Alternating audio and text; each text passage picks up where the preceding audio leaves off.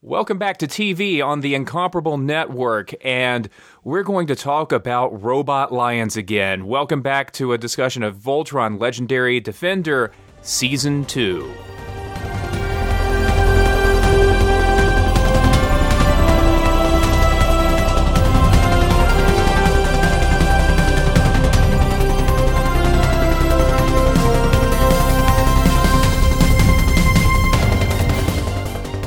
My name's Chip Sudderth. I host the audio guide to Babylon 5 and possibly something that's going to be coming up on the Incomparable Network in the future. That's a Who knows? That's who knows indeed. But with me, last time we had a full Voltron force. This time we've lost a couple of people into a rift. Uh, so let me reintroduce Moises Chiullan of the Incomparable Network and Electric Shadow Network. Hello. Hi. I, I've stopped doing gimmicky hellos. I just I say hello and it makes people feel uncomfortable because they're expecting me to do a voice or a, a line or something like that. I'm just not I'm not that well prepared anymore. I stopped doing that. That's okay, Moises. I have faith in you. If I don't make it, I want you to lead this podcast. That is that is noble of you indeed. I, I don't think it'll come to that. And how would we how do we survive without your robot arm uh, guiding us?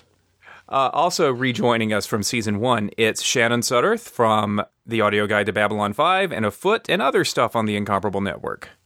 Hola, frikis. And joining us anew, talking about Voltron Legendary Defender for the first time on any podcast, but he's been writing about it a whole lot as associate editor at Nerdist. It's Kyle Anderson. Hello, everyone. Thank you for having me on this lovely guide through Robot Lions. It's uh, uh, I, it's this is one of those shows that uh, nobody watches but me, and it's great to be able to talk to people about it. Nobody I I know anyway. I protest that statement. Nobody but the other people who are on this podcast. Well, of course, right I mean nobody. We're all uh, outcasts in the same far off dimension of space. Yeah. No, no, no, no, no, no, no, no. I've actually, I, I've actually found myself talking Voltron to some of my students. It's There be- you it is go. beginning to be a thing. thing. It's being I mean, a thing. There, there, there are toys at Target for this thing. In fact, I saw them at Target, and I, I sent Chip uh, a picture message in the in the incomparable Slack, and uh, and got a very prompt. well, I know where I'm going after work. yeah, that was expensive You, you can't see me, but I'm holding a black lion right now. Listeners, this is going to be covering season two of Voltron. We'll talk a little bit about the first season as well at the opening, so we're not leaping immediately into spoiler space, but we're going to spill a fair bit fairly early, so be aware. Go watch. Just go watch now. We'll be here. And and how should they watch, Moises?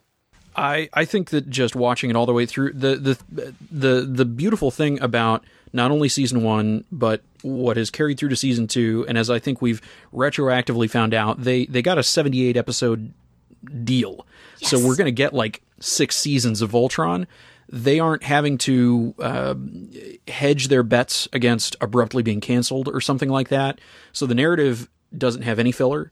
It doesn't have any needless, um, you know, uh, pacing thrown in to spread out and stretch out what they're doing.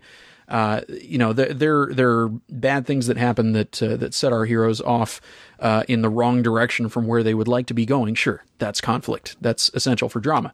Um, but the the beautiful thing about the show is it just really just keeps uh, ratcheting up the action and the adventure and uh, and goes from from front, front to back really really nicely. So if you have not watched season one, what are you doing? Why are you listening to this? Pause this, come back to this. I don't know, uh, a weekend from now, um, after just hitting play on Netflix and letting Netflix do what it does best, which is forcibly shove content through your eyeballs.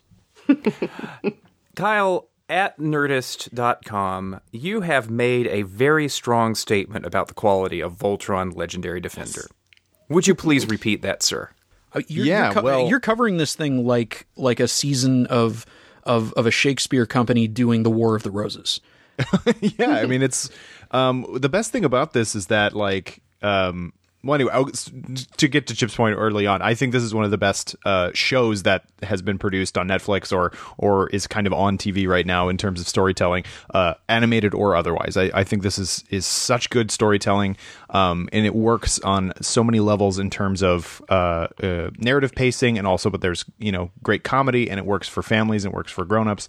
I think it's just a, a fantastic piece of television um, and and it works as Moises was saying as a as an unfolding narrative that kind of just keeps going. It keeps propelling you from one episode to the next.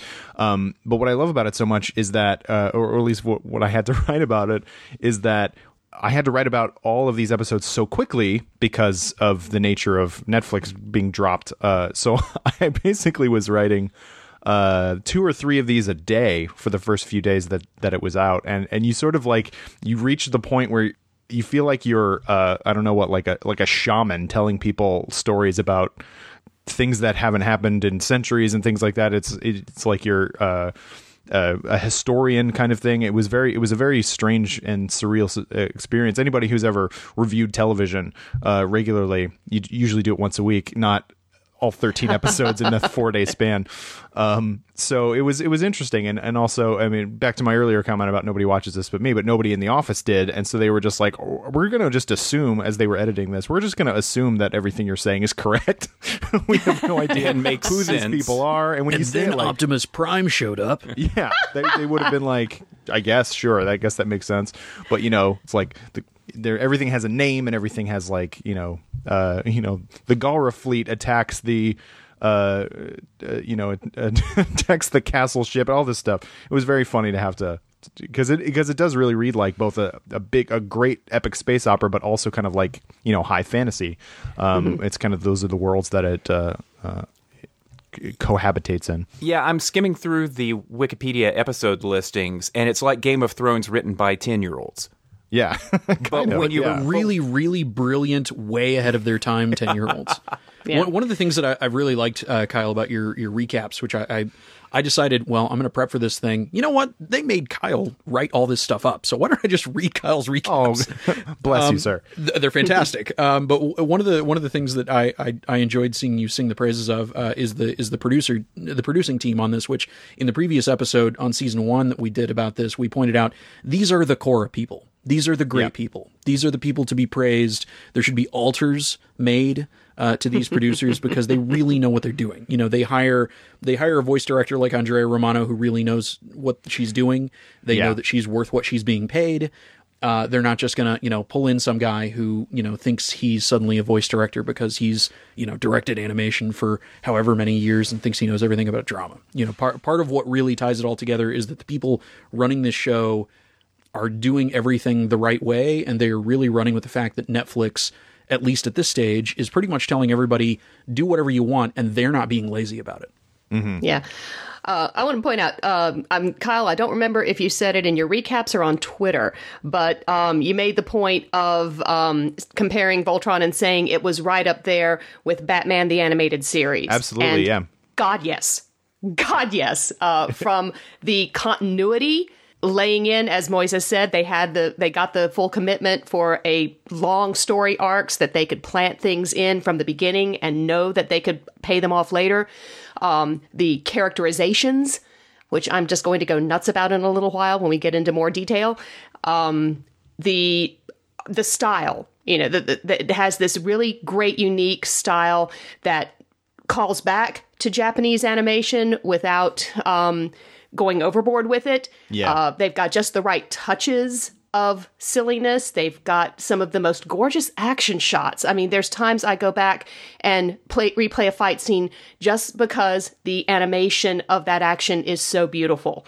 Um, so yes, I totally agree with you. This has got to be one of the best animated shows, um, one of the best shows that I've come across in a long time. It, And it- it's something. It's something that I sometimes have. I, I, I, you know, talking to my wife, talking to many people, I find myself saying, "No, you really should watch this." Like, if you if you are the type of adult who is still okay watching cartoons, even though cartoons are for kids, uh, this is really good stuff. And and for me, what what a lot of us have seen with series that were. Uh, using the word adapted, uh, adapted anime, uh, where an anime series was taken, a bunch of Americans who didn't speak any Japanese decided to just overdub it and make up a story that seemed to work with the visuals. In a lot of those cases, what they've done in going back to those properties unlike unlike Voltron is just go back and say, all right, well, we're just going to redub and re-release the original show. And Voltron has taken the mythology that was created in that pasted together. Let's kind of figure it out as as we go along. Uh, you know, we're, we don't exactly know the language, so let's let's take this show and this other show and paste them together and make it a franchise. They've they've just gone with that uh, that sort of pasted together collage um, sort of mythos and cherry picked the specific things that actually would work if you had something more than uh, probably at the time they had like a six or eight month turnaround to just get it out the door and throw it together uh, for for syndicated airing back with the original Voltron series. Uh, and and I like that these producers have gone in and said, yeah, uh, we're gonna make it count. We're going to make it enjoyable for people who are um, I'm not going to call Chip and Shannon dangerously obsessive about the original show, uh, but you know maybe maybe that would be semi accurate about some people who are fans of the original Voltron. Um, make it make it reward people who really loved the original Voltron series, and equally as inviting to people who don't know Voltron from Adam. It hits the same sweet spot for me as Doctor Who in the sense that it's a family show. It's not adult mm-hmm. anime. It's not Akira and it's not a kids show. It's it hits it hits pretty much all three uh, all, all three targets. Wouldn't you all say? I would, yeah, definitely. I would agree. It's absolutely the the level of storytelling in this is so, is so much higher than, and this is the kind of thing like when I was a kid. And this is a, the uh, comparison to Batman the animated series again is that the the tone they never talk down to the audience. They actually they talk up to the audience because the audience is smart. Uh, no matter how old they are, they're going to understand these are kind of universal things, good and evil. But there's also a lot of nuance in there. And, and part of what I really love about this series is that it, gives each of the characters um, room to grow, but also gives them a very clear and kind of definite path to take. And so they're very easy to latch onto. Um, you know, Lance and Hunk and uh, Pidge are very easily like you can kind of a- any kid or anybody could watch them and say, oh, I know what kind of person they are, what you know where they're coming from. But they also have deeper layers that we haven't fully explored yet, and so I like that. Um, in that that would be something that if I were a kid watching this, I would pick up on that, uh, or you know, probably eventually pick up on is that like these these are these are feel like much more realistic people as opposed to just straight up cartoons. Even though there are times when they are very cartoonish. I, like that the comic tone, you know, it's okay for things to be funny and ridiculous in the same way that, you know, going back to your comparison to Batman the Animated Series, there would occasionally be either a completely ridiculous plot, a completely ridiculous villain, a twist of the story, something like that, but it was still enjoyable and not just, okay, come on. All right. This is, I mean, this is like yeah. watching Dragon Train. Please, for the love of God, get this away from my eyes. And, you know, the, the initial premise going back to season one, where it's, yeah, there are these giant flying robot space lions and they shoot lasers and have cannons that magically appear on them and blow stuff up. And then they form a giant robot and pull out a sword and cut things in half yeah, okay, that's kind of weird and out there, but that's that's heightened, you know, speculative fiction reality. Um, that that's extended to a lot of the plots that we saw in season two, where other shows would really, again, go for the filler button and go, let's let's just create a bottle episode and you know tie something up for as long as we can with just some, you know, okay, some some ridiculous thing that that keeps the cast apart from each other. Um, in this case, yeah, it keeps the cast apart from each other, and there's stuff they have to surmount and and uh, and get past to to reunite and get together and go after the real threat. But it isn't something that feels you know cheap and uh, like there's no nutrition to it. There's nutrition in every single episode, even though some of them may feel detached from the bigger, broader narrative. We get that level of, of character development regardless of what the individual focus of a particular episode is. And if there if there is anybody that animation producers in Hollywood should be ripping off or taking notes on specifically, it is this team um, mm-hmm. more than anybody. Yeah, I'm sorry. They they actually they made me enjoy mall cop references. I hate the concept of mall cop. And yet, you know, the, the things they throw in for the the younger adult and up audience, the stuff we recognize, just especially this second season just thrilled me. Whether it was the you know '80s teen mall situation, Paul Blart, um, Fantastic Voyage, you know, start you start swimming through this giant creature, yeah, Escape from Alcatraz, all of these things that they throw in there were just extra bits of delight on what is already a solid, strong, nuanced, and thoroughly enjoyable story.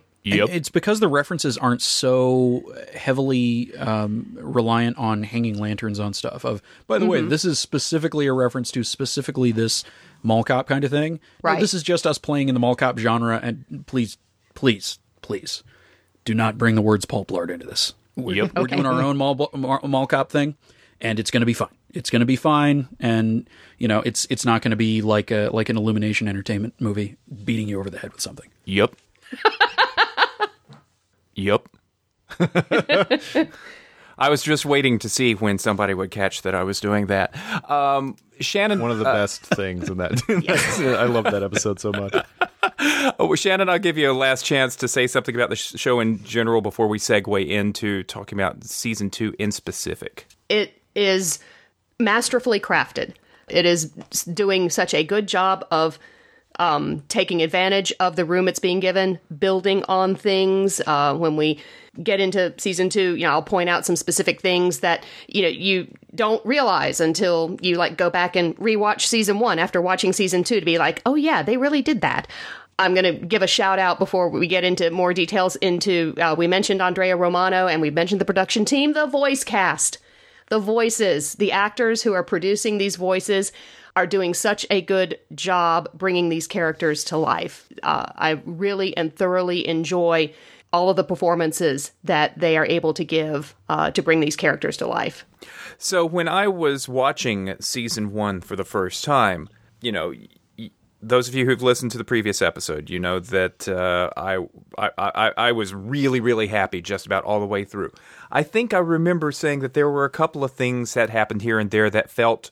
You know, shortcuts. This is a show for kids and all this other stuff that, you know, every once in a while it felt like they would make some narrative leaps that weren't terribly logical, but they simply move the story along. Welcome to season two, everybody, when everything appears to have a reason. And every and, and every supposed plot hole or convenience in season one seems to have an explanation. They're like the Cylons; they have a plan. Yeah, I totally agree with that.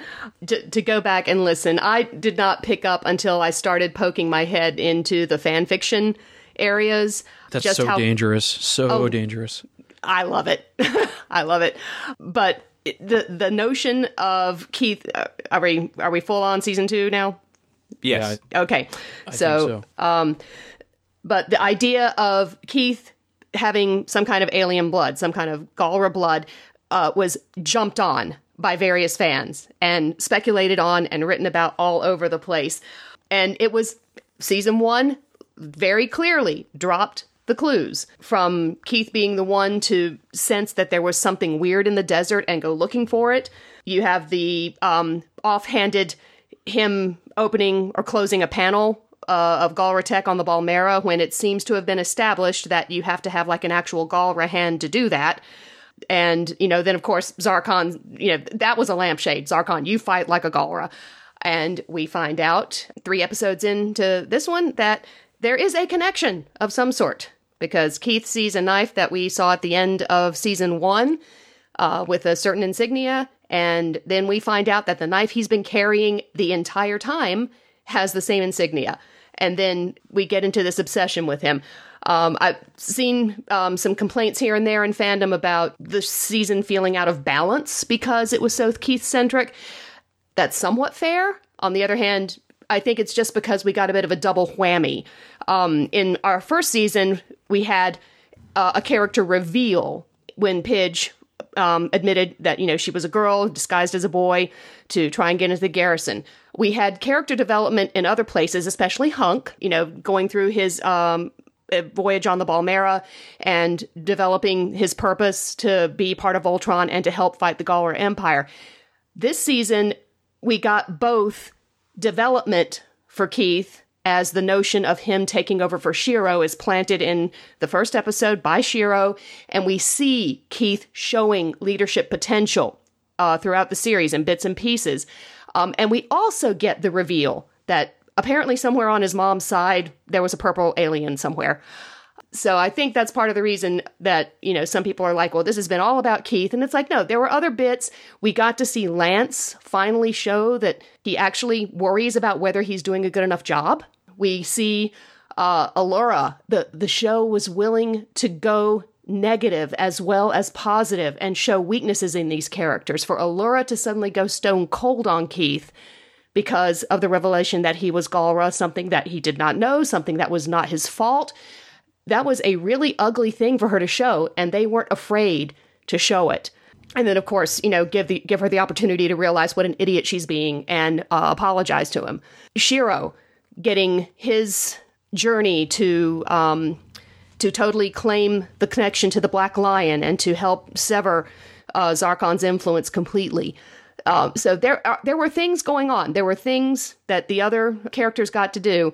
You know, it, it wasn't just Keith. Um, I think everybody got some focus. We had, you know, Pidge discovering her lion in uh, the Greening of the Cube episode, her lion's power. Um, we got more of the Galra. I mean, you know, the, the, the Galra as race, as character, turns out to be multifaceted. There are factions, yeah. there are people fighting against Zarkon with just as much honor and ferocity as as the Voltron uh, force is doing. It's just, oh, there's so much. There's so much. The, They're doing such a good job there, there's so much, uh, you know, people uh, complained about there being too much focus on one character. I, I, think that he had the furthest to go and grow and change and develop mm-hmm. this season. And, right. you know, I, I, think, I think, I think those criticisms are misplaced by people who wish they were animation producers or storytellers who, you know, could, could expend the same amount of effort making something of their own. Um, mm-hmm but for me, th- there is there is so much texture that's been added to every character in the cast. Yes, and going back to the original Voltron series, Shiro characterization. What series? That? Well, in, in in in that show, who is Shiro in this show was Sven in that show, and he was effectively fridged like off the bat almost comparatively, and just kind of sidelined. And they they they didn't give into the impulse to just kind of flesh out the existing framework that was there. They took the existing framework that was there, tore out everything, and rebuilt everything uh, around. Uh, like you said, much stronger characterization of the Galra as a people. They're not just uh, different skin colored aliens uh, taking the place of an ethnic minority that uh, that exists in modern day United States America, like is so often the trend in science fiction and animation, where the the ethnic other is effectively just dressed up in funny ears and ridges on a forehead, uh, and you know go, goes through goes through just just being kind of the placeholder for well we can't really say this about the Russians or uh, black people uh, or you know Japanese people or whatever. Uh, the Galra are a fully fleshed out culture that has subcultures within it that isn't just that kind of old style science fiction, speculative fiction, you know, placeholder for something that, you know, honestly would wear on me as a kid as as it, does nobody else get how incredibly blatant and downright offensive some of this is you know th- these yeah. these guys with these ears are supposed to effectively be chinese people or uh, you know something along those lines. That's not even citing a specific example because there are too many to think of and i would i would get upset and uh, and we're having fun here. Um, that, the, you know, the, the the thing the thing that's great about this show is there are these uh, tremendous stakes but at the same time, it's not afraid to be ultimately very, very personal, where we get small moments, moments of character growth, we get big moments of character growth. Nothing feels like there's a checklist that's being checked off. Just in those first few episodes where we've lost everybody and need to bring them back together, we don't make that like an, an artificial barrier to moving the plot forward either. It's just, uh, yeah, I, that's that that's that's kind of my my general overarching blathering about season two and why I love it. what I really loved about this season, and it, it makes much more sense now knowing that uh, we're going to get 78 episodes, is that this season really felt like they were moving towards something. It looked, you know, obviously there was an ending, uh, there was, you know, a final battle type of thing, but it was much more. The the Voltron team was very much on its heels. Um, one of my favorite things in the first season is how how much they held back uh, mm-hmm. the actual creation of Voltron. Uh, they only Some used assembly Volt- required. Yes, right. it, it, took quite a while for them to actually form Voltron, and then once they did, after a couple episodes, uh, they went off on their own and kind of thing. This one, there's we start out and they're all separated, and then toward the end, they have to go off and do their their you know kind of separate missions, which I think is great. Um, but there's that point, most of the uh, the middle section they have to form Voltron every week. And I was going, oh, are they kind of just falling into the trap of, hey, we have Voltron, we should use it? No, they're not. They're they. This was an example of like uh, in the first season, they were like, we don't need to form Voltron unless we absolutely need to do it in terms of storytelling. And in this one, they made it so we had to form Voltron, and in all of those episodes, there was none. Uh, the the stakes were so much higher because they were you know so close to extinction. Essentially, like the good guys could have been wiped out at any moment, and it only it they had to kind of form uh, together in order to do this. And it, it, was even forming Voltron that was part of the problem um, with the the connection to the Black Lion and everything like that. So that was one of my favorite things about the season as a whole is that it it brought everybody together and then took them apart again, but then they had to like out of desperation they were like we just have to keep you know plugging away and fighting. And it really felt like eh, at times that eh, before we even knew that there was going to be a third season although i kind of had my suspicions you, you kind I, of I have go, a oh. feeling they've already recorded all 78 episodes of content. I bet you're I bet you're right actually. Uh, they they were really cagey about it, you know, the first season. Uh, they were they really held back on on telling us whether or not we were going to get a second season. They for a couple months actually, I think. And then there was, was such a long time between the uh, first and second season, and now it's like we're going to get a third season later this year, which I'm very excited about. Oh yes. Um, so uh, anyway, that was kind of a long-winded way to say that like they are pacing themselves, um, and so like any kind of uh, thing like Shannon was saying, like it did seem like Keith was kind of at the forefront in this one, whereas in the first season everybody kind of got their due a little bit more. But that's only because this is only the second chunk of what will be a six chunk story arc. And if you need to set up Keith as being the new leader, you have to kind of big up him a little bit more. Um, and, and, that was stuff that I, I thought really worked and, and kind of you know the the rivalry between Lance and Keith was such a big part of season one, and I think there obviously was still there in season two, but I they started to see eye to eye a little bit more, which is going to be very important uh, going forward. And you know, um, eh, I said this in the first season too to to the nobody who was listening to me at the time about it that I thought that every single one of the characters could have been the lead of their own show if if it was a different type yeah. of show. Mm-hmm. Um, and in this season, some characters got to come to the forefront. I feel like Pidge kind of got sidelined a little bit more than she should have. But I would imagine because they set up those little things where, oh, she found a little bit more about her family. Right. So next season, I would imagine we're going to get a lot more of Pidge right. trying to find her family and stuff mm-hmm. like that. And they're right. they're taking their time, which God yeah. help me, I think is one of the best things you can do in telling stories. The one character who I think has not been super well served the last two seasons is Lance, who's got who, who who's who's sort of had a shtick and he's uh, he, he's sort of been the comedy relief, and I guess he's the sharpshooter now. But he's like the most he's the most fertile ground I would think for future seasons. Yeah, I think mm-hmm. his turn's coming. I like seeing Jeremy Shada actually grow into being being so deeply associated with Finn from Adventure Time. Getting to see him uh, play a part where I, I know that we're going to get it. I know that we're going to get there. I know that he's going to eventually not just be the goofy, sticky uh, sidekick comic relief kind of guy, I know that we're going to get there, and I, I, like that we got notes uh, indicating that we're we're headed there. We'll get there, just not quite yet. Um, mm-hmm. I you know I I can't wait for it, but of course I'm I'm assuming that that that's the direction that we're going. But they've done an exceptionally good job of of telegraphing without you know giving us an outline of well and then this is going to happen and then in about seven episodes this is going to happen and 12 more episodes this is going to happen uh, you know, I, I, feel like I feel like I trust the direction that they're leading us in, not because things are super obvious, but because it feels like they're earning each of the character beats going forward. Mm-hmm. Let's go around the table a little bit and let's talk about uh, favorite episodes. And I'm going to steal the, my favorite episode. Um, it, this is not a draft, but uh, I, I, it's I turning to, into one all of a sudden. Well, I want to say this before anybody else does. I think uh, the first episode of this season, Across the Universe, is one of the best adventure cartoons I have ever watched. It's 23 minutes of gold. I don't think any other episode this season matches it, but that's that's a that's a really really high bar. It I I I I, I was watching that I was watching that slack jawed. fight me. what am I going to say? You know what? Actually, was terrible. I, I, I liked it. I liked it a lot. Um, Kyle, Kyle, did they did they send you the first three episode screeners on this too? They did, you- yes.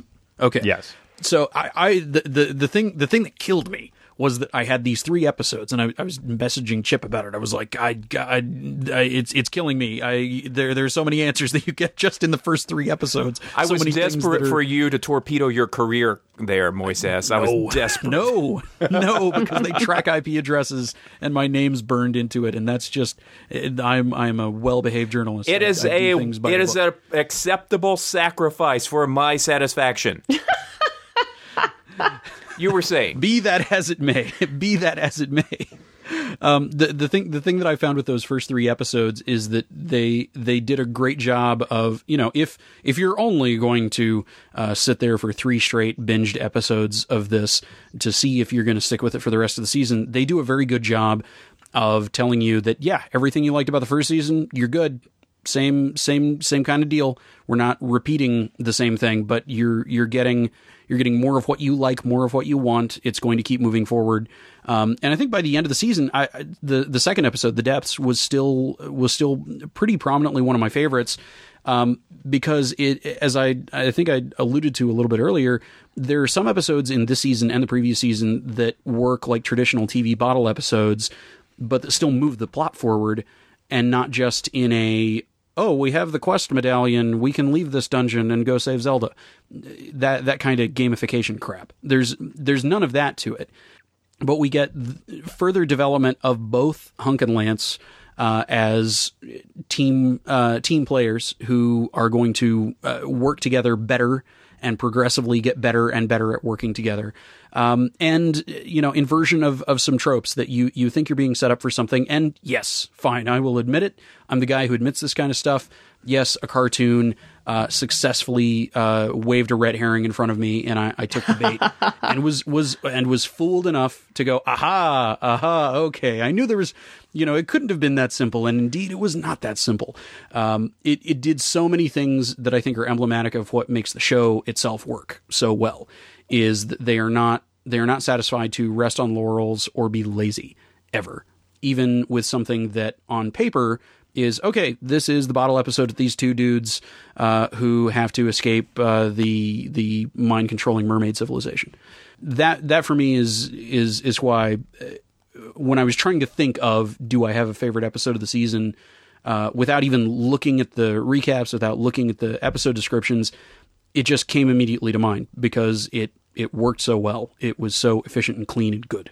My favorite i think i mean there were so many great episodes in this season but i think that the the one that really i don't know stood out to me was episode 5 eye of the storm um, which was the one where everyone is like okay we can kind of try to let's rest let's try to you know so that we re- we can rebuild everything.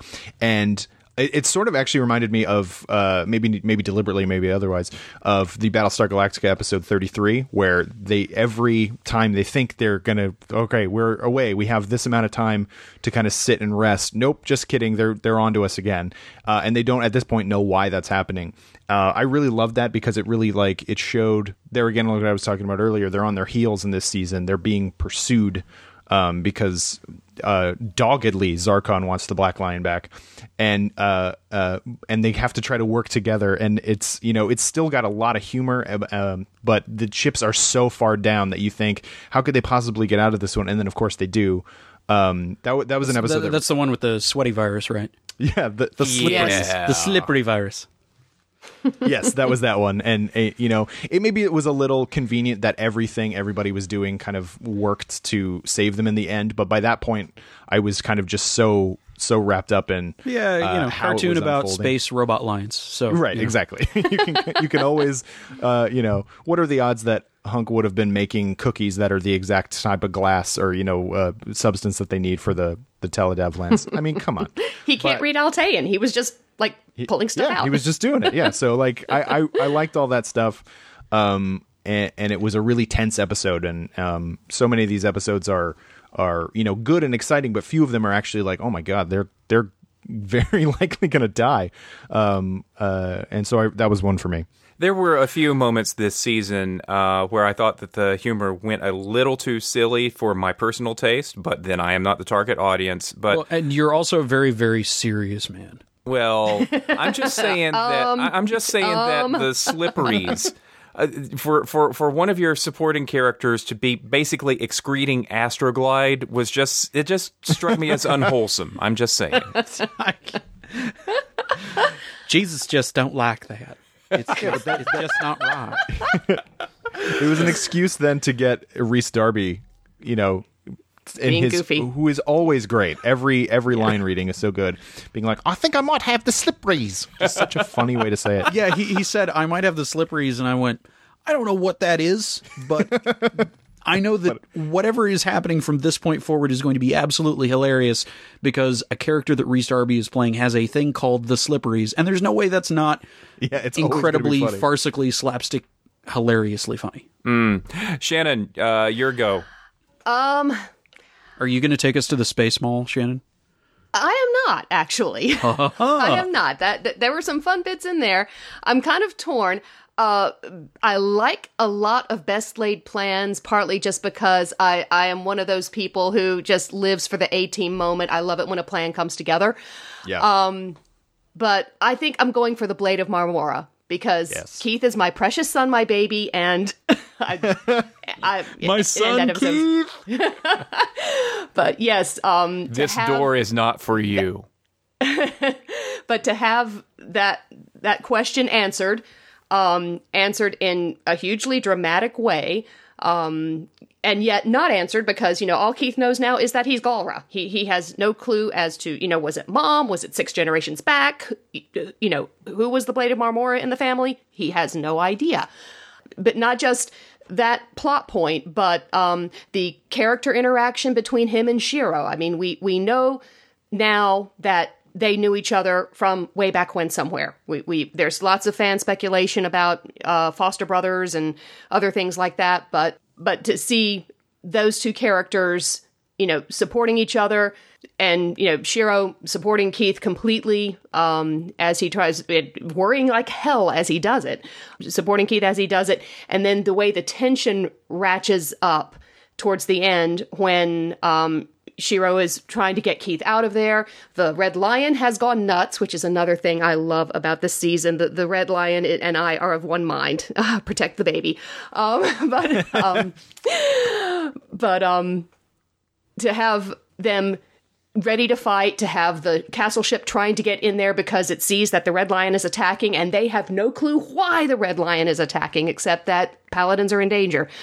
Um, and then for Keith to have the moment to say, okay, this is bigger than me. This is really bigger than me. Take the stupid knife. And then, yes, it's a bit too much. I'm trying to remember what the exact name of the trope was that somebody mentioned on Tumblr of, you know, the, the reveal of the, the pretty princess power or whatever. You know, the blade wakes up and uh, we find out that, uh, that Keith is special.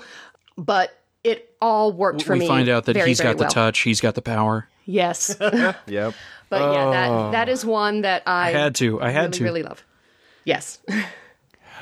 Can, can I be honest? I, I almost said blackout um, because it is, uh, you know, as as as Chip was in love with the first episode, I am so in love with that climactic throw everything at the wall space battle thing. Yeah. Uh, Oh yeah. It just it was so satisfying that they didn't. Yes. You know, I, you know, no, no offense to Power Rangers fans, no offense to Power Rangers fans, but they didn't Power Rangers every single episode where the you know Voltron comes together and Right. uses every single ability, and you know Yeah. we see we see that over and over and over again. It was so satisfying. You finally got your blazing sword, Moises. Oh my- I oh my thought God. you were Oh my god, that was wonderful. I Last- the air. last time, last podcast, you were so definitive that you know something's going to happen, and he's going to. He's not just going to have the sword; he's going to have the blazing sword, like Voltron's supposed to have. To. I knew it. I knew And it. I'm I'm sitting back here going, okay, Moises, Moises, and and damned if you weren't right. and you know, you know what else I got? You know, I didn't go crazy about this the last time we we recorded one of these. But another thing that I was just I was just intent on was why aren't they using Prince Lotor? Mm. He was Why in reserve. aren't they? Oh, oh, that was- because yes. they're they're on their way there. Okay. Which is a line that is only really useful to the olds like us. Oh my god. yes, but- the, the guy with the Yeah. metal bat helmet. Oh god. Yeah, That well- guy, the creep, well, the creep who, who gets massages. no, it from was great. No, yeah, it was great to see the division in in fandom uh, online. To see the, the the half of fandom who for this is their first time around, and they're just like, "Who? Okay, he has a kid. All right." And then the and then the shippers are just like Lancelot, Lancelot. We have a name. It's like, oh guys, you don't even know what they're doing with the character yet. Um, and then those of us who knew who Lotor was to see, okay, yes, they, they're bringing him in, and this could get really interesting because now we have a character who is not hampered by the obsession with the Black Lion, who is not stalking his ex like a psycho. We have a character whose motivation looks to be almost certainly, you killed my father, prepare to die. So I can't wait to see what they're going to do with that. Well, let me throw it to Kyle because Kyle, you're slightly younger than me.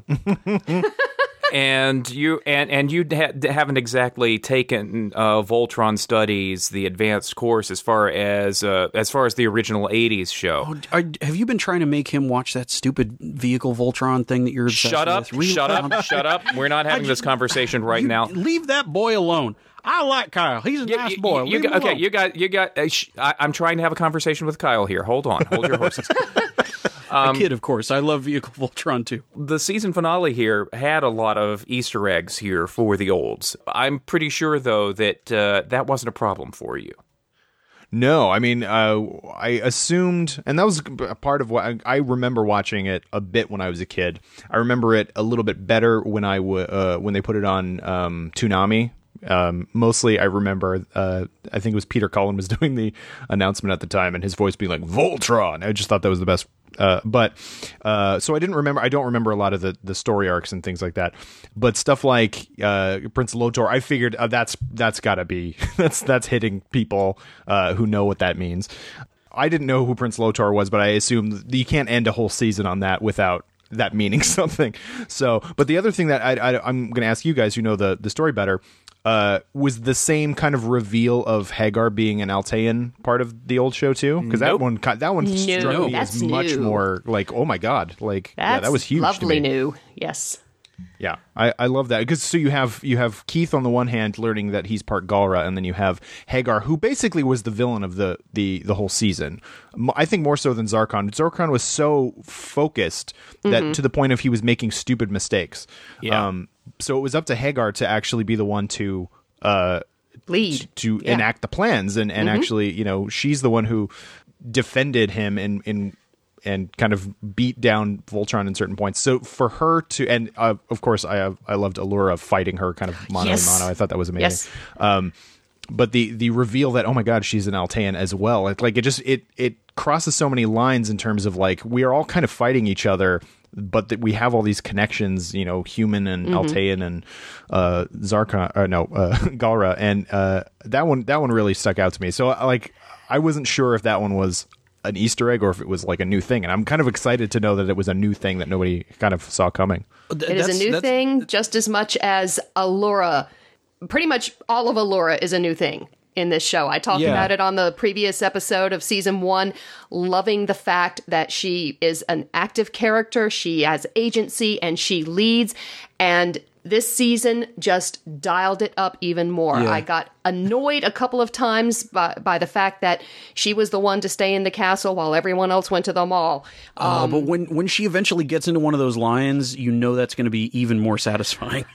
And Yes. that's and, and that's and that's sort of what we're expecting. That's sort of what we've been groomed to expect. Uh, the original Yes. show, uh, they shuffled uh, Sven off after six episodes, killed him in Japan, turned his twin brother into him um, in America. That appears to be the setup that we've been given. Is sort of approaching that old status quo that we think that Keith's going to be the leader of the team. We think that Allura's going to become a Voltron paladin.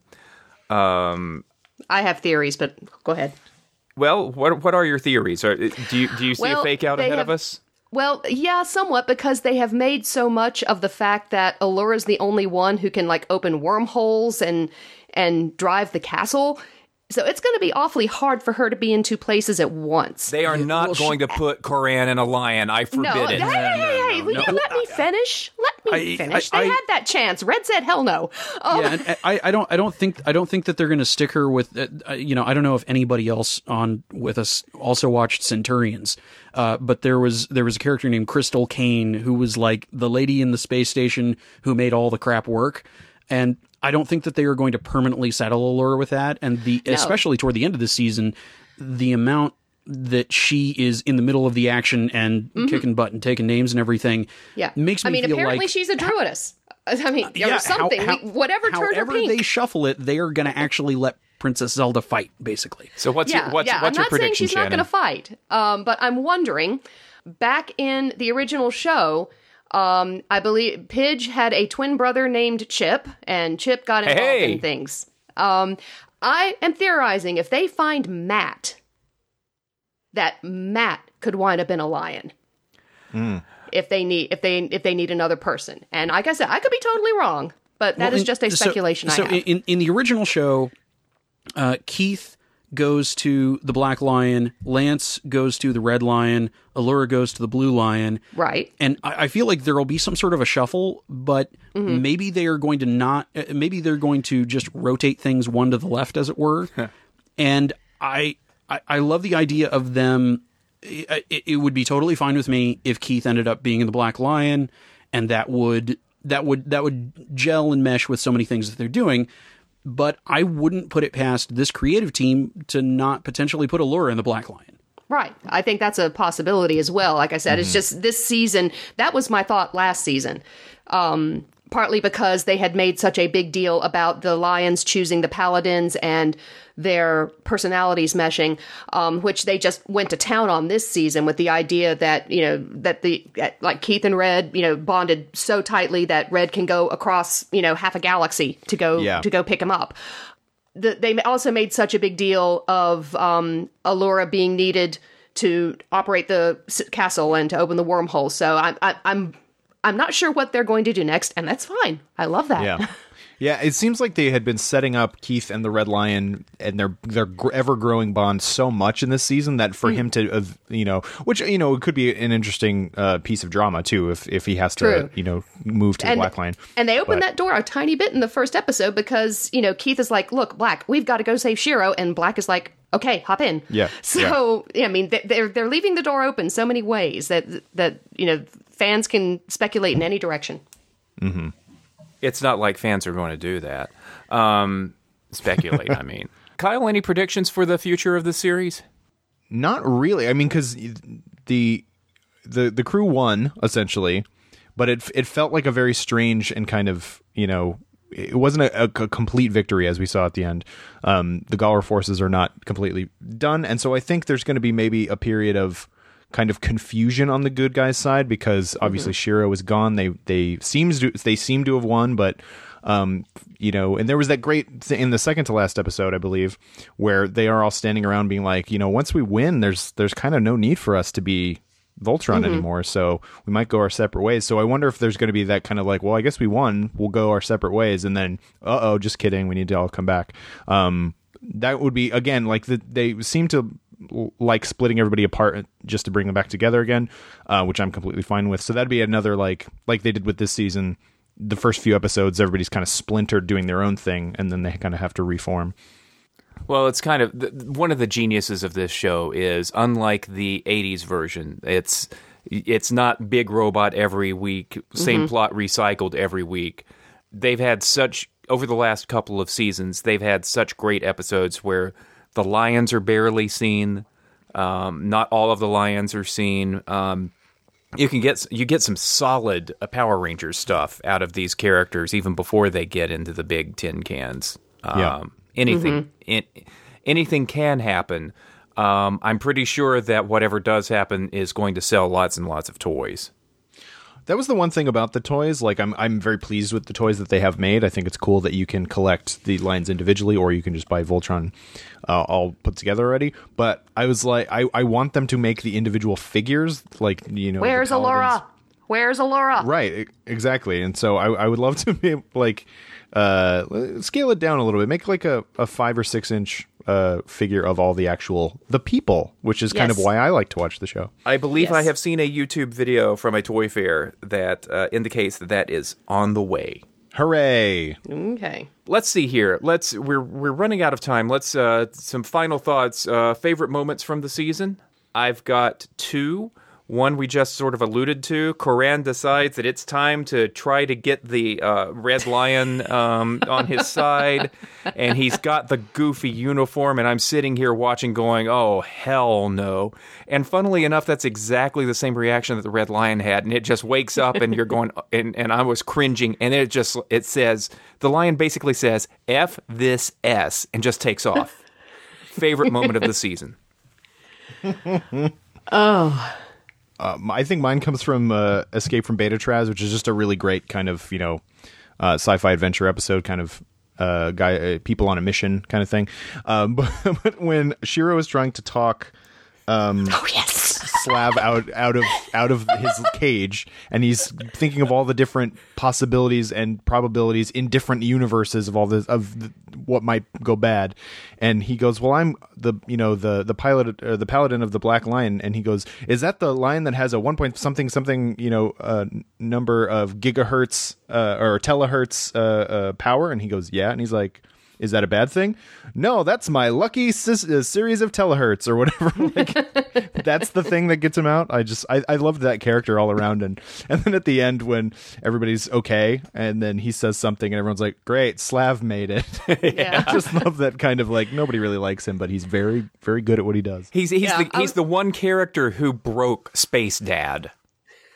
Yeah, That's true. Uh, I'm also amused uh, in, in rewatching. Um, it turns out that there's another of Slav's species in that first group of prisoners that they rescue in episode one.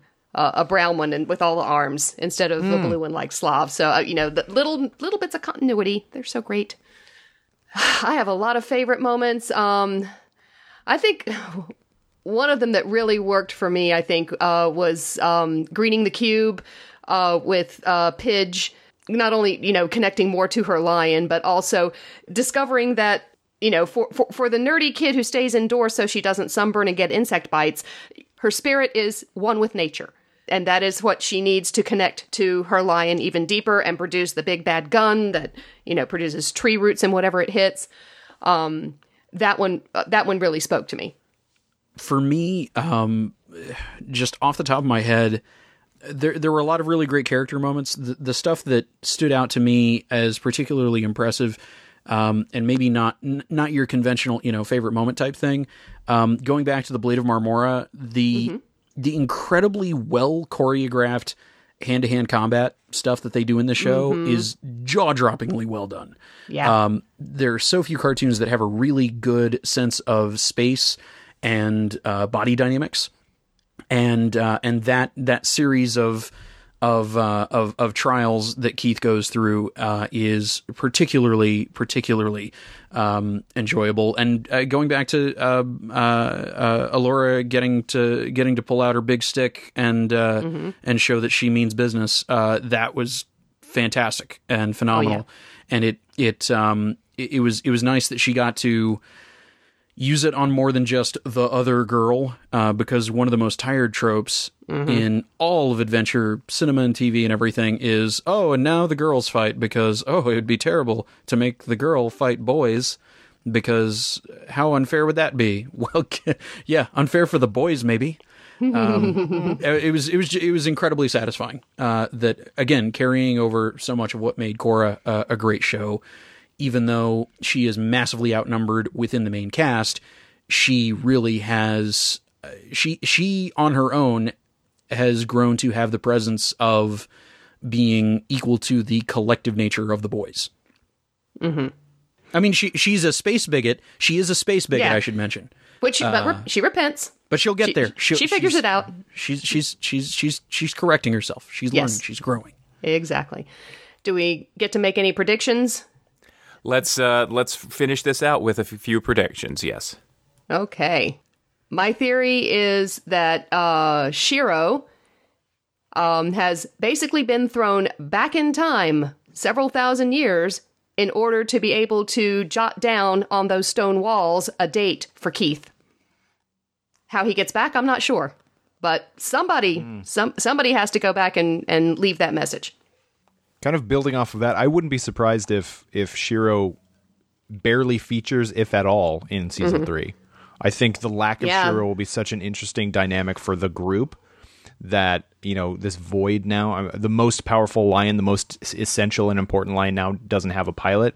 I think that's gonna that's gonna be an important kind of uh, building block for all the other four and and Allura and uh, Coran as well. So uh, I would be surprised, literally, I would be surprised if we saw Shiro more than maybe once or twice. I, I feel like um, in the in the big big picture, knowing that we've got seventy eight episodes and about six seasons of stuff, and the pace that they go at, I'm tempted to to say a couple of crazy things. Um, one of them being that initially I was very hesitant to say something that I know would would either make Chip very happy or make him damn me for uh, over optimism. I feel like we're going to eventually get the vehicle Voltron, um, because they're they're they have they have checked a bunch of the boxes of stuff that you do with regular old Lion Voltron, and progressed far enough along that we we've got twice as much left as we have covered in terms of of story ground so far, and that could be an an interesting way to give us a real massive, incredibly crazy, uh, you know, final finale in the in the sixth season. I, I, I, I, it could happen. I, I, I've written a spec script. I know exactly how it could work. Joaquin, Lauren, call so me. many of Call us, me. so many of us written, have written spec scripts for so many things. Um, but you know, But mine's bet. Okay, I'll go ahead. uh, hey man, they're they're making comics, and you know, you should you should you should talk to those people. You should talk to those Lion Forge people. Um, it- it- yeah, it feels like they are making everything count and not and not selectively going. Yeah, we like all the source material, but let's just leave this chunk of it off. It, it feels like it feels like that gives that gives us another another giant robot to assemble, uh, an additional bit of supporting cast to assemble. Um, I I hope that you know we we've got another member of the crew in their in their jailbroken buddy, and I hope we get more of those uh, you know kind of weirdo people that that go along on the adventure, and maybe that's how they populate uh, pilots for a bunch of uh, vehicles uh, that form another giant robot.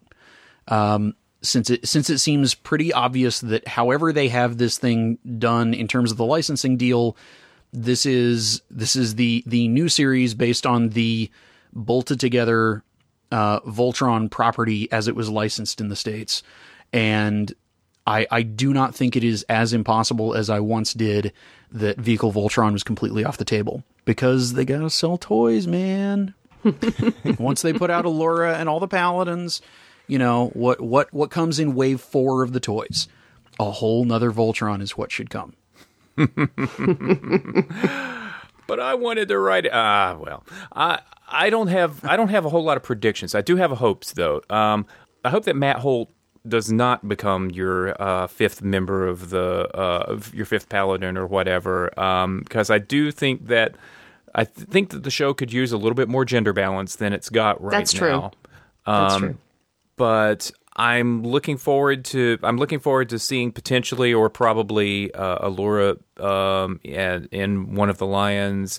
I'm looking for more development for Lance. It is his turn. Um, I, I want to get to know I want to get to know Pidge even better. Um, Pidge is probably going to mature some uh, as we go along, um, and it'll be interesting to see which turns she takes.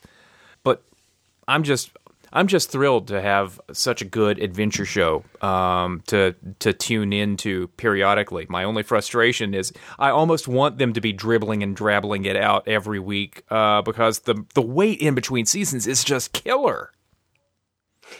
Yeah, yeah, you just want more. I, you know, the, the more we talk about Allura going into a lion, the more I, I, I feel pretty solid predicting that she's going to end up uh, jumping into the Black Lion, and we've we've been faked out.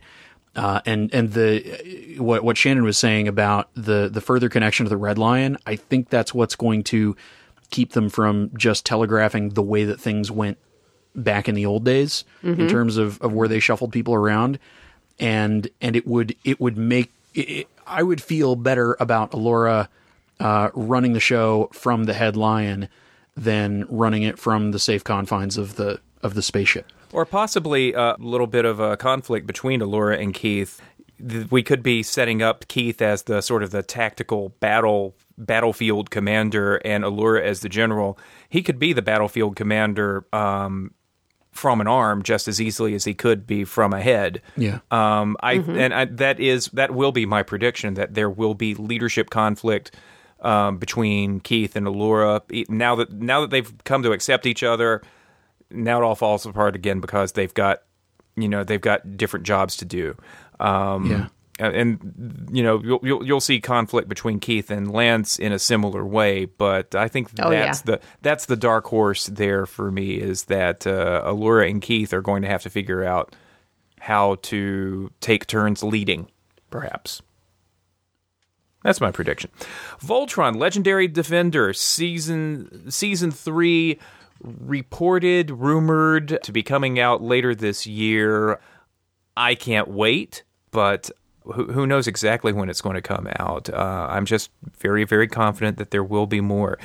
Um, Kyle Anderson at Yes. Nerdist, you wrote about Voltron a lot. How can people find what you've done?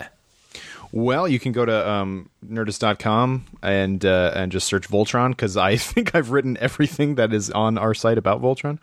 Uh, you can also, I want to kind of plug a little bit if I can. Uh, if anybody who is listening is going to be at WonderCon at the beginning of, uh, or at the end of March, the beginning of April, and want to go see the Voltron panel, I have been asked to moderate said panel, and I'm very excited to do so. So um, that's going to be Saturday evening, uh, April 1st uh, at 5:30 p.m. I don't know which room it's in yet, but um, uh, it's all sort of preliminary at this point. But if you are fans of Voltron and want to uh, hear from the cast and crew, I will be leading that discussion at WonderCon. I'm very excited in Anaheim, although it's in Anaheim, so I'm not that excited about it. But well, well, thank you, Kyle, for joining the incomparable family for this podcast. I hope we see you around again sometime. absolutely, thanks so much for inviting surely, me. uh, any old surely you care about more things than just Voltrons.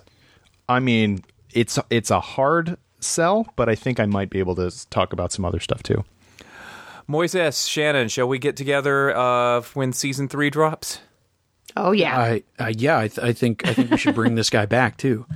Oh, I'd happily come back. That sounds great. And uh, If uh, if if I can throw a, a, a couple of plugs in uh, that uh, that may be relevant, uh, I, I'm uh, my uh, my signature show Electric Shadows coming back off a hiatus relatively soon. You can find it in iTunes, uh, pretty much everywhere other than Stitcher um, uh, or NPR One. Um, but uh, yeah, coming back with an with an episode with uh, Matthew Lewis, better known to a lot of us as Neville Longbottom from the Harry Potter series. Um, and then I'll be dropping a bonus episode uh, relatively shortly after that with uh, Neil Kaplan and uh, Kimberly Brooks from Nice. Voltron, Legendary Defender, Emperor Zarkon, and Allura themselves. Um, interviewed them just as season one was dropping, um, and it's uh, it's just uh, perfectly as evergreen now as it uh, as it would have been back then. Uh, but I, I wanted to hang on to it until we got more Voltron out there. Um, and if if uh, if any of you are are staying away from the hellscape that's Anaheim, uh, the uh, final weekend of March, first weekend of April, and happen to be in Dallas at Fan Expo Dallas, uh, I'm going to be kind of their their main stage uh, uh, on stage Q and A host dude. Um, we've got um, let's see a bunch of the cast of the Rocky Horror Picture Show, including Tim Curry, Oh, uh, wow. Mark Hamill doing his first uh, Dallas convention. Um, will be, I think, doing a, a redux of a panel that I did with him and Kevin Conroy last fall at Fan Expo Canada, uh, talking about uh, Batman the Animated Series and the now 25th anniversary year of that storied and magnificent uh, now Wow. franchise uh, that it's become. Uh, Karl Urban, uh, I, yes, I will probably ask him six different questions about Judge Dredd, uh, which also is turning 40 this year, just like Star Wars. Um, but yeah, a lot of a lot of fun stuff. A really killer, insane uh, comics guest lineup. Uh, we're we're borrowing Jim Lee on Sunday. He's going to be at WonderCon Friday and Saturday, but but he's going to swing through the Lone Star State to sign a bunch of comic books and maybe do some sketches. Um, but yeah, uh, that's that's the first big uh, convention of my calendar year. Uh, doing my uh, crazy on stage Q and A gig, which is one of the stranger side acquisitions I've made in this uh, crazy podcasting world. I, I am not of the entertainment industry, unfortunately. Um, so I don't have any of those great, wonderful things to talk about. You're revolutionizing education and saving education uh, Trying. from the clutches of doom. no, I, I am going to be at 221B Con, but uh, that's another fandom um, in Atlanta um, in April. But yeah, and, and try to. I'm going to try to start figuring out how to drop Voltron references into the audio guide to Babylon 5, and I can just keep annoying Erika Ensign even more, um, even more than dropping Hamilton references. We can do that. Um, but that is uh, what Chip and I do. Uh, Chip, Chip. Chip. I keep trying to call him back on Skype, but it's like he's not there. Chip's gone. well, I, I guess uh, I, I I don't even know what to do. Chip knows how to do this so much better than I do. Uh, uh, yeah, uh, yeah. Uh, my my podcast network is at ESN.FM, and uh, I've got a, a comic book uh, podcast with John Romita Jr. coming out, and I just. Oh, oh, oh, okay. Just, just think, what would Jason do? What would Jason do? Uh, Jason, Jason would, uh, act like Chip, just, uh, just a, a little bit less of a fanboy. All right, okay. Uh, so, uh, this has been the TeeVee podcast talking about Voltron Legendary Defender Season 2 on Netflix now. If you haven't binged it, then why did you listen to all of this podcast? Thanks again to our esteemed panelists, the magnificent Shannon Sudderth. Thanks for joining us this evening Absolutely. Good thing we were done. and nerdist slash nerdist.com slash the internets kyle anderson welcome uh, for your first time out and we will have you back many many times uh, sometimes maybe against your will uh, against your better judgment who knows thank you kyle Oh, thank you so much. Um, it's been a pleasure, and uh, any any old time, I'd love to talk about any anything at all. Whoever will listen to me, I want to talk about. we, we should we should uh, in this long gap especially since chip is gone you know to a vortex we should probably make you watch the original voltron series both of them uh, and you know just to pass the time and or at least the 10 involved- episodes that Netflix is putting out. 10 episodes yeah, I don't know which 10. I'm yeah, I'm confused about what that even is. Uh, so th- uh, I'm Moises Chiullan, your uh, incredibly under-equipped uh, surprise guest replacement host. Uh, I'll try to attach a few more adjectives onto that. Uh, this is the Incomparable. This is the TeeVee podcast. We'll be back for Voltron season three. Thanks for listening.